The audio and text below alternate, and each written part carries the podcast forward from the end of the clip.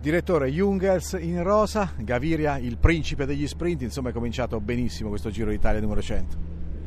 Sì, sicuramente è iniziato veramente bene, la squadra sta facendo il massimo, abbiamo già vinto due tappe, abbiamo, abbiamo le maglie più importanti per adesso, ma sappiamo che il Giro è ancora lungo, è, non è ancora finita la prima settimana, però adesso per adesso godiamoci queste giornate.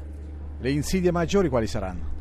Ma le insidie maggiori sicuramente saranno nell'ultima settimana, tutti lo sanno, il giro è veramente duro e vedremo. Eh, sicuramente le forze che stiamo spendendo si faranno sentire nell'ultima settimana, però eh, quando si può provare a vincere è giusto vincere, provare a vincere è giusto dopo se si vince meglio ancora.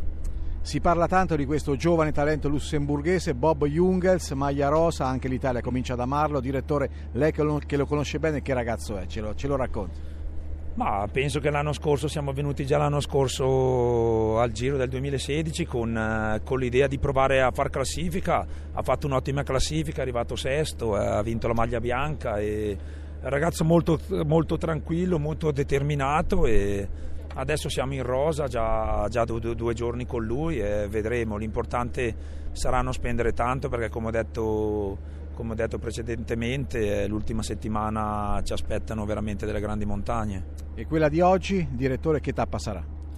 Ma quella di oggi non sarà una tappa facile, eh, sicuramente ci saranno delle squadre che vorranno andare in fuga e eh, bisognerà stare attenti anche col vento e vedremo. Eh. La prima parte sarà, penso, una, una, tappa molto veloce, anche il vento sarà nella prima parte a favore, vedremo, cercheremo di non lasciare andare un grande gruppo. Chi vincerà il Giro d'Italia?